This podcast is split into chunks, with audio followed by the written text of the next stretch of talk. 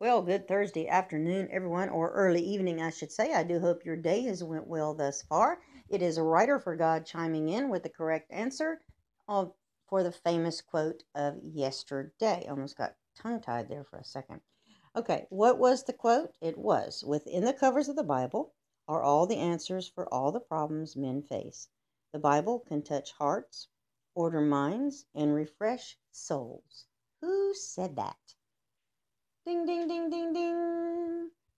Ronald Reagan. That's right, former President Ronald Reagan. I do hope that you have enjoyed the famous quote segments on Wednesdays. We just do it as a way to break the monotony of the work week and to get our minds in a different gear. And so I do hope that you will join me again next Wednesday for famous quotes. Stay tuned for uh, in a few moments. I will be putting up an announcement that I wanted to make to you yesterday. But give me a few moments uh, uh, within the next half hour, and I will have it up for you. Many blessings to you, and peace be yours.